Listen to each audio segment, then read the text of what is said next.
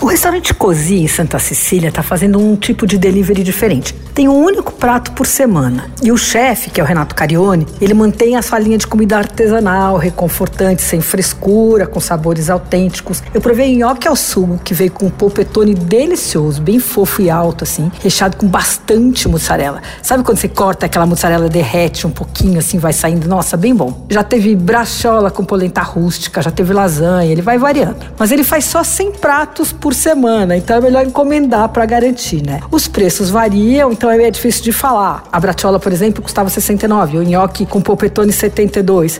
O Renato é um cara low profile, ele tem um restaurante muito simpático em Santa Cecília. Ele foi um dos pioneiros desse renascimento gastronômico do bairro. Mas ele é um cara muito talentoso, já trabalhou no exterior, já ganhou prêmios bacanas, tudo. E mas esse tempo de isolamento social, ele tá fazendo comida bem simples, assim, com cara de casa de mãe, de avó. Eu achei uma bela pedida, viu? O delivery é próprio, tem que entrar no Instagram do restaurante Cozi ou encomendar pelo WhatsApp. Você ouviu? Fica aí. Dicas para comer bem em casa com Patrícia Podcast.